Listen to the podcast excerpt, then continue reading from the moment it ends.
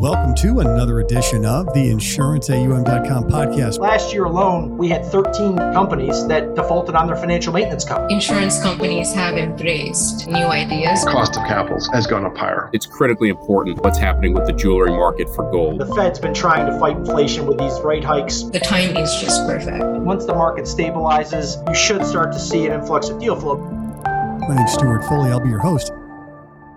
Today's topic is senior secured loans, and we're joined by Kevin Egan, senior portfolio manager and co-head of credit research at Invesco. Kevin, thanks for being on, man. Stewart, thanks very much for having me. It's a pleasure to be here. This is a little bit of an unusual deal because my flight got canceled going to Chicago last night. I'm sitting in a hotel room in Philadelphia, and uh, we're employing all of our technology possible to make this happen today. We tried to timestamp these things because markets are moving so quickly. And uh, so we are recording a Friday morning, uh, April 21st. And so before we go too far, I wanted to ask you where did you grow up? What was your first job ever? Not the fancy first one. And then uh, what's a fun fact? Okay, so I grew up in a town called Greenlawn, which is a small town on the north shore of Long Island, so about 30 miles from where I'm sitting today. My family still lives out there, so really never moved too far other than go to school. Actually, I went to school in Philadelphia for grad school, so I'm very familiar with where you are. You could have could have taken the train up. We could have done this in my living room. Um, my first job was pumping gas at the local Getty station uh, in Greenlawn. So, uh, and then moved on. My next summer job after that was selling furniture at Macy's. So like you said, not not not glamorous jobs, but they certainly were fun. Fun fact: um, I have really strong work ethic, so much so that my first day here at Invesco 25 years ago, like you, very similar. I was coming in from uh, New Orleans for Jazz Fest, and my flight, just like yours, got diverted.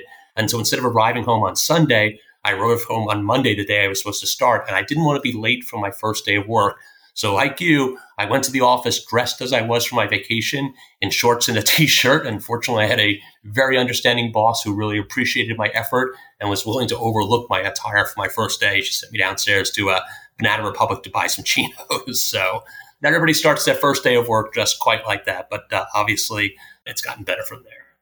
It reminds me of a kid that uh, that was a student of mine that was going for an internship interview, and somebody in his house that he was living with, they parked their car behind his and the battery died and they couldn't get it started and whatever. And he ran in a suit to the meeting and he was a hockey player and he was wringing wet when he got there. And he's just like, I'm, you know, he got there on time and everything, but he ran in dress shoes, right? And it's like, that shows you something, right? It's like, this guy wants it and that matters. And he got the internship, and it worked out well for him. For so that's very admirable. I can completely, uh, completely understand. So yeah.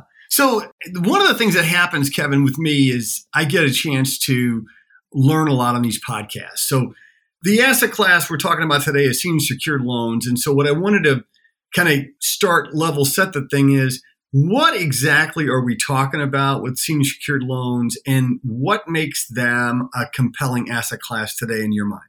Sure. So I guess take a step back and what are senior secured loans? They are exactly what the name would suggest. They are loans made to big US and European corporations, generally Fortune 500, Fortune 1000 corporations, names you would be familiar with, you know, Hertz, Burger King, Carnival Cruises.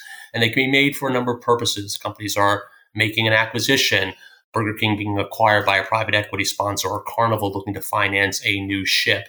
And what happens is they'll go to a big money center bank, a JP Morgan or a Barclays. The bank will underwrite that loan, and then that bank will turn around and syndicate it to a group of investors such as Invesco. And so we'll buy a portion of that loan. And the thing about the senior secured loans makes them so attractive is they're exactly what sort of says they are senior. They are the senior most obligation in the company's capital structure, which means that we are first in right of repayment. That makes it very attractive. Secondly, they're secured by all the assets of the company, the property, plant, equipment. So in the case of Carnival, we're secured by the cruise ships. So if there's a default, and want to keep in mind these are all below investment grade companies, if there's a default because we are secured by the assets of the company, we can accelerate in the same way that the bank can accelerate on your mortgage if you don't make your mortgage payments and take your house. And we can accelerate, take the company and either sell it in parts or refinance, um, pay ourselves down first And so, therefore, if there is a default situation, senior secured loans, generally speaking, recover 80 cents in the dollar. A high yield bond, which is below us in the capital structure, generally covers about 40 cents in the dollar. So that seniority and security protects you on the downside. They are also, which is very compelling in the current market, floating rate instruments. So unlike a high yield bond, which has a fixed coupon, a senior secured loan floats generally over three or six month LIBOR or SOFR. So as rates go up, and that's obviously what we've seen over the last year or so, as rates go up, coupons on our loans go up almost in lockstep. So we saw a 400 basis point increase in rates last year. We've seen almost a 400 basis points increase in coupons on our portfolio. So that really protects investors in a rising rate environment. Senior secured loans are the only asset class that actually benefits from rising rates. They have almost no duration, whereas every other fixed income asset class obviously suffers in a rising rate environment. And so, what about deal flow? And are these rated instruments or are they not rated instruments? These are all rated instruments. Again, they're generally below investment grade, so single B, double B names, generally speaking. Um, in terms of deal flow, while this is a private asset class, you as an individual can't go out and buy a loan to Carnival. They can only be uh, acquired through institutional investors like ourselves. Even though it's a private asset class, these are not securities. It's actually a $1.4 trillion asset class here in the US just about the same size as the high yield bond market. So while people are much more familiar with high yield bonds, loans are a very important part of corporate capital structures. And in terms of market size, the equivalent of high yield bonds. They're also very liquid instruments. We can offer daily liquidity products in the loan space. So there are loan ETFs. In fact, Invesco has the first and by far the largest loan ETF in the bank loan space. It's about a four or five billion dollar fund today. And our institutional products can offer daily liquidity as well. So large liquid asset class trades frequently. You can't buy it as an individual, but again, as big as the high yield bond market here in the US. That's interesting. And so, not a lot of fixed income instruments did well in 2022. As you alluded to, a big up increase in interest rates means a big decline in price for most of these fixed income instruments. How did senior secure loans do in 2022? and how have they performed this year? Well, they performed exactly as you would expect in a rising rate environment. They outperformed every other fixed income asset class, despite the fact that we obviously saw a lot of volatility um, in markets in general. Senior secured loans were down just 1.1% in 2022. And then you compare that to high yield bonds, which are down almost 11%, investment grade down more than 15%. So, very strong outperformance on a relative basis. Um, and even though they had negative returns in 2022, it was marginal. And that was actually only the third year in the last 34 years that loans even had a negative return overall because that high current income that you get on our coupons right now, coupons on the asset class are running just about 9%. That buffers a lot of volatility.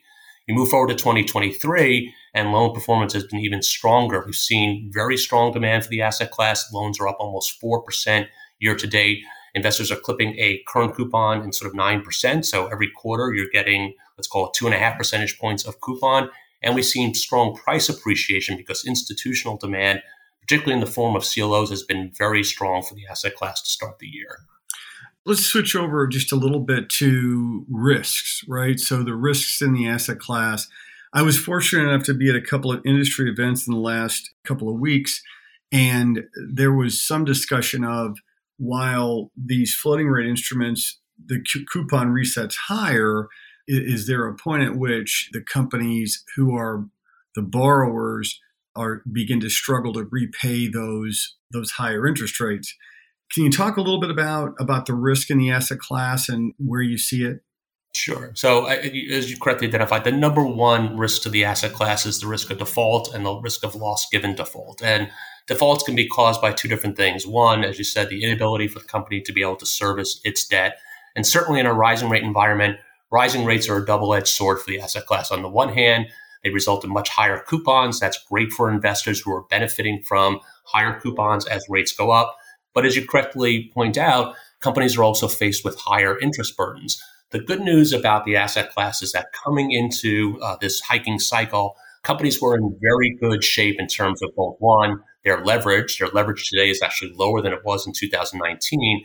And two, their ability to service their interest costs. So coming into 20 or 22, the average company interest coverage ratio, the number of times their earnings actually compensated for their interest cost was about four times. So the average company could service their interest cost four times over. We did an analysis that suggested that for every 100 basis points of rate increases, the average interest coverage ratio would fall by half a turn. So coming into 2022, when we saw 400 basis points of rate increases, you would expect interest coverage ratios to go from four times to two times. Companies generally don't get into trouble until their interest coverage ratio falls below one and a half times. So the average company could easily absorb those higher interest costs. What is even more interesting is that interest coverage ratios didn't fall by two turns. They didn't fall from four times to two times. They actually fell from four times to 3.4 times. And that is because during that same period of time, EBITDA growth from our companies was substantial. We saw it even in the fourth quarter of 2022, year over year EBITDA growth was 14%. So companies had higher EBITDA to absorb higher interest costs, and therefore their ability to service uh, their interest expense was much greater than expected. The other thing that happened is a lot of companies hedged out their interest costs, swapped the floating for fixed, and that helped them absorb higher interest costs as well. So as a result, defaults right now at the end of March are only running 1.3%. So despite very sharp hiking cycle, we only have 1.3% defaults. And while we do expect that to go higher, investors right now are being compensated for about a 6.5% default rate in the market, where most prognosticators think defaults uh, in 2023 would be somewhere between 3% and 4%. So even with the higher interest burdens you mentioned, companies have very strong ability to absorb higher interest costs and defaults are going to move higher, certainly, but probably only approach their long term average of about 3%. That's extremely helpful. Thank you. And so, with regard to the issuer fundamentals, right? And it sounded like you've, when you talk about interest coverage going from 4 to 3.4%, that that's somewhat, and I'm, I don't want to put words in your mouth here, but that sounds like a result of solid underwriting analysis on on your part in terms of security selection, right? What can you tell me about the fundamentals of the companies that you're that you're investing in? Are you focused on particular industries? Are you are you avoiding certain things? I mean, what can you tell us about that? Yeah, so as you said, you know, underwriting is obviously key to this asset class, and we have the largest team dedicated to just the bank loan asset class of any asset manager. And we're also on the what's called the private side of the information wall, which means that we can receive information on our companies that are not available to high yield bond investors or other public investors. So we have a real informational advantage here in underwriting companies. As you said, underwriting is key here in terms of the fundamentals. Leverage for companies in our portfolio is lower today than it was pre COVID. So you've seen companies lever up during pre COVID, and that leverage has come down sharply. We definitely are focused on sectors that we think are one more resilient in the face of recession. So our base case scenario is to run interest rates up to five and a quarter percent, cut EBITDA by 10%, and look for those companies that can survive that type of scenario. And we're really focused on a couple different areas. One, um, sort of the leisure and travel space, you know, from paying from airfare recently, demand for travel, demand for hotels, even in the face of recession, remains very strong. And some of those companies are still trading at a discount.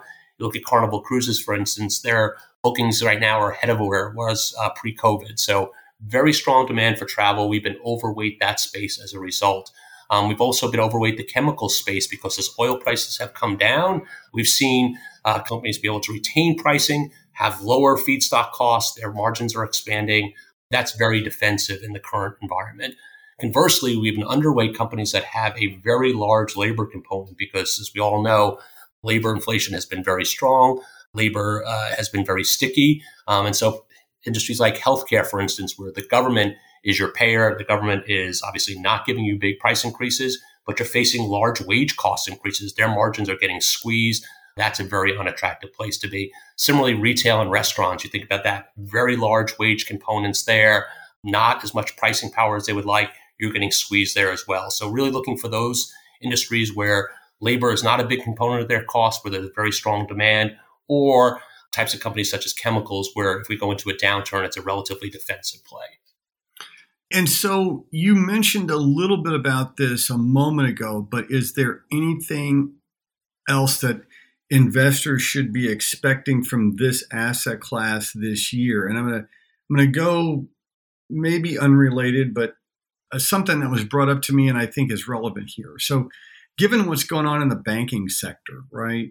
It's hard to see how the banks become a bigger component of meeting the capital needs of companies.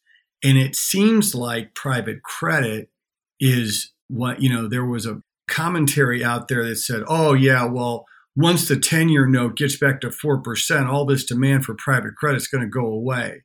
And it doesn't seem like that's the case at all. It seems, in fact, that given what very well may be tighter regulations for some banks, that the availability of bank lending could be lower and that private credit is going to be a very important source of funding to grow the US economy. How do you feel about that statement? What do you think? No, I, I think you're I think you're right on base, and and and and you sort of have to look at sort of the private markets in two different components. There's the broadly syndicated market, which is where we play, which are the large corporates there. And in that case, you're right. The banks, while they underwrite the loans, they don't hold them on their balance sheets. They are syndicating them. So you think about, you know, Morgan Stanley, for instance, brings out a large deal or JP Morgan, they're not holding their credit. And for exactly that reason, they don't want to be in the business of holding that on their balance sheets.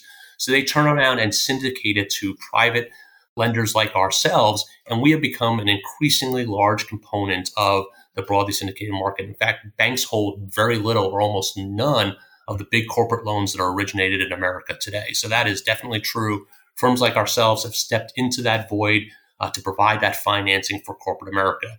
At the smaller scale, the direct lending scale, which is typically loans less than $250 million, you're completely correct there in that respect. In that case, banks aren't even involved in the process at all. There's a direct relationship between firms like ourselves that have a direct lending practice and smaller corporations. And those small companies that are small dental practice roll ups, for instance, or landscaping companies will approach two or three small companies, uh, lenders like ourselves, and directly for a loan. And that is becoming an increasingly large part of the market as well. So, as at the high end, you're right, banks have been completely disintermediated. At the lower end, banks aren't even involved in the process at all. And that's a, that's a good thing because it allows credit to flow more freely. Uh, you have institutional investors like ourselves who are completely agnostic and focused solely on returns for their investors. And, and, and as you know, I mean, you know, our entire reader base and listener base is essentially insurance investors. So whenever I speak to someone who's a, an expert in an asset class, I, I want to try to put on my CIO hat. So with that in mind, if I'm a an insurance company and I like this asset class, should I be buying it in SMA form? Should I be looking at your ETF? And if I do an SMA, how much customization can I get into the, the mandate? Yeah, I, think that's the last point is key. If you have an SMA, you can customize it any way you want. And we have SMAs that range from I only want double B assets, I only want double B or single B, I only want a minimum of 10%, 20%, 30% in any sort of asset class. You can put concentration limits on individual issuers. You can put concentration limits on industries. An SMA is completely customizable. And most of our insurance clients are actually in SMAs just for that reason, because it allows them to dial the risk up and down depending upon their demand, where they see the market. An ETF is a passive strategy. Our ETF holds the 100 largest loans in the loan market because that enables it to provide daily liquidity because those large largest loans are also the most liquid loans in the market. But there is no ability to customize. You can have a triple C asset in the top 100. The ETF has to hold that. In an SMA, you can say, listen, I don't want any triple C assets. And so you can protect yourself on the downside there. So SMA completely customizable. ETF does have the advantage of daily liquidity, but most of your insurance clients, most of our insurance clients don't want daily liquidity. They want to have their money locked up, fully invested. Certainly, you could liquidate at any point at time, but again, completely customizable. And that's generally speaking the route we've seen insurance investors go. Yeah, it, makes total sense to me, Kevin, that that uh, the customization has its advantages. I just I came from a small insurance company, and I've always I've always got the smaller firms in my head. And it, it's nice though that that they can still get access to the asset class in a small in smaller bites efficiently, which is, you know, I think I think a lot of insurance companies that are smaller don't necessarily have a way to measure how challenging it is to get access to some of these asset classes. So that's a great. It seems like a, it's a good alternative for that crowd. Absolutely. And we offer said, both ETFs and also we offer commingled institutional funds for those insurance clients that want an actively managed strategy versus a passive strategy. Very similar in terms of their fee structure, but you have the option of the ETF passive or you have an actively managed strategy and a commingled fund for institutional investors as well. That's uh, that's helpful. So, how do you see the current and projected interest rate environment affecting the asset class? And kind of to bundle that together, what market technicals are affecting the asset class this year? Yeah, I think the technical picture has really been the biggest driver of the asset class this year. We've seen very strong demand from CLOs. CLOs are probably 65 to 70% of demand for the asset class currently. And year to date, we've seen about $33 billion of CLO issuance, which is the same pace as we saw in 2022. And 2022 is the second largest year on record in terms of CLO issuance. So very strong um, demand from institutional investors. At the same time, very little supply. Many banks were still stuck with deals. Uh, for instance, the Twitter deal um, that was stuck last year, those deals have not yet cleared the market. And so bank underwriting has been slow. And so therefore, new supply issuance has been slow as well. So you have the technical where you have very strong demand, very little supply. And as a result, prices in the secondary market have been bid steadily up because the CLOs look to ramp up no new issuance, have to go into the secondary market to buy, and that's bid prices up by more than 2% year to date. So, very strong technical picture in terms of the supply demand imbalance. We continue to see sort of the new issue calendar um, going forward to be relatively weak. And as a result, we expect prices to continue to move up. So, that's largely a positive for the asset class. Right now, instead, investors are clipping a 9% or so coupon. So that's very attractive from a current income perspective. The yield on loans today is actually higher than the yield on high yield bonds. So you're getting senior secured, top of the asset, top of the capital structure, uh, and you're getting a better yield than high yield bonds, which historically have demanded a yield premium because they're subordinated and unsecured. So that's shaping up for a very strong technical picture for the asset class this year. And we expect that um, returns for the asset class will be well in excess of 10% for the year. So I think that shapes up as a very attractive um, relative value. JP Morgan did a study that showed even if interest rates decline by 1%, senior secured loan yields would still be double digits for the year. So you have the upside protection of the floating rate asset class that as rates rise, coupons rise, your returns increase. But even if rates decrease, which obviously is not the base case scenario, senior secured loans are still going to offer very competitive returns for the year. That's terrific. So I, every time I have somebody on like this, I learn a bunch, and uh, I learned a lot about this asset class today. I just I really appreciate you being here. Uh, I got one. This is a this is a new question for 2023, Kevin. I, this is a good one, right? So here here we go. I'm going to try it out. What's the best piece of advice you've ever gotten? Best piece of advice is probably don't make assumptions, ask the questions. And I think that that's key to credit analysis. You want to be curious, you want to be tenacious, but you also want to be able to work with people. And I've been very fortunate um, all throughout my career to have great colleagues, great partners, wonderful teams to work with. And no one does it by themselves. And without that, you know, I wouldn't be sitting here talking to you today. So always ask the question, never make the assumption. I love it. Thank you very much. We've been joined today by Kevin Egan. Senior Portfolio Manager and co head of credit research at Invesco. Kevin, thanks for taking the time. Stewart, thanks for having me. Appreciate it. Thanks for listening. If you like what you're hearing, please rate us and review us on Apple Podcasts. We certainly appreciate it. My name is Stewart Foley, and I've been your host, and this is the InsuranceAUM.com podcast.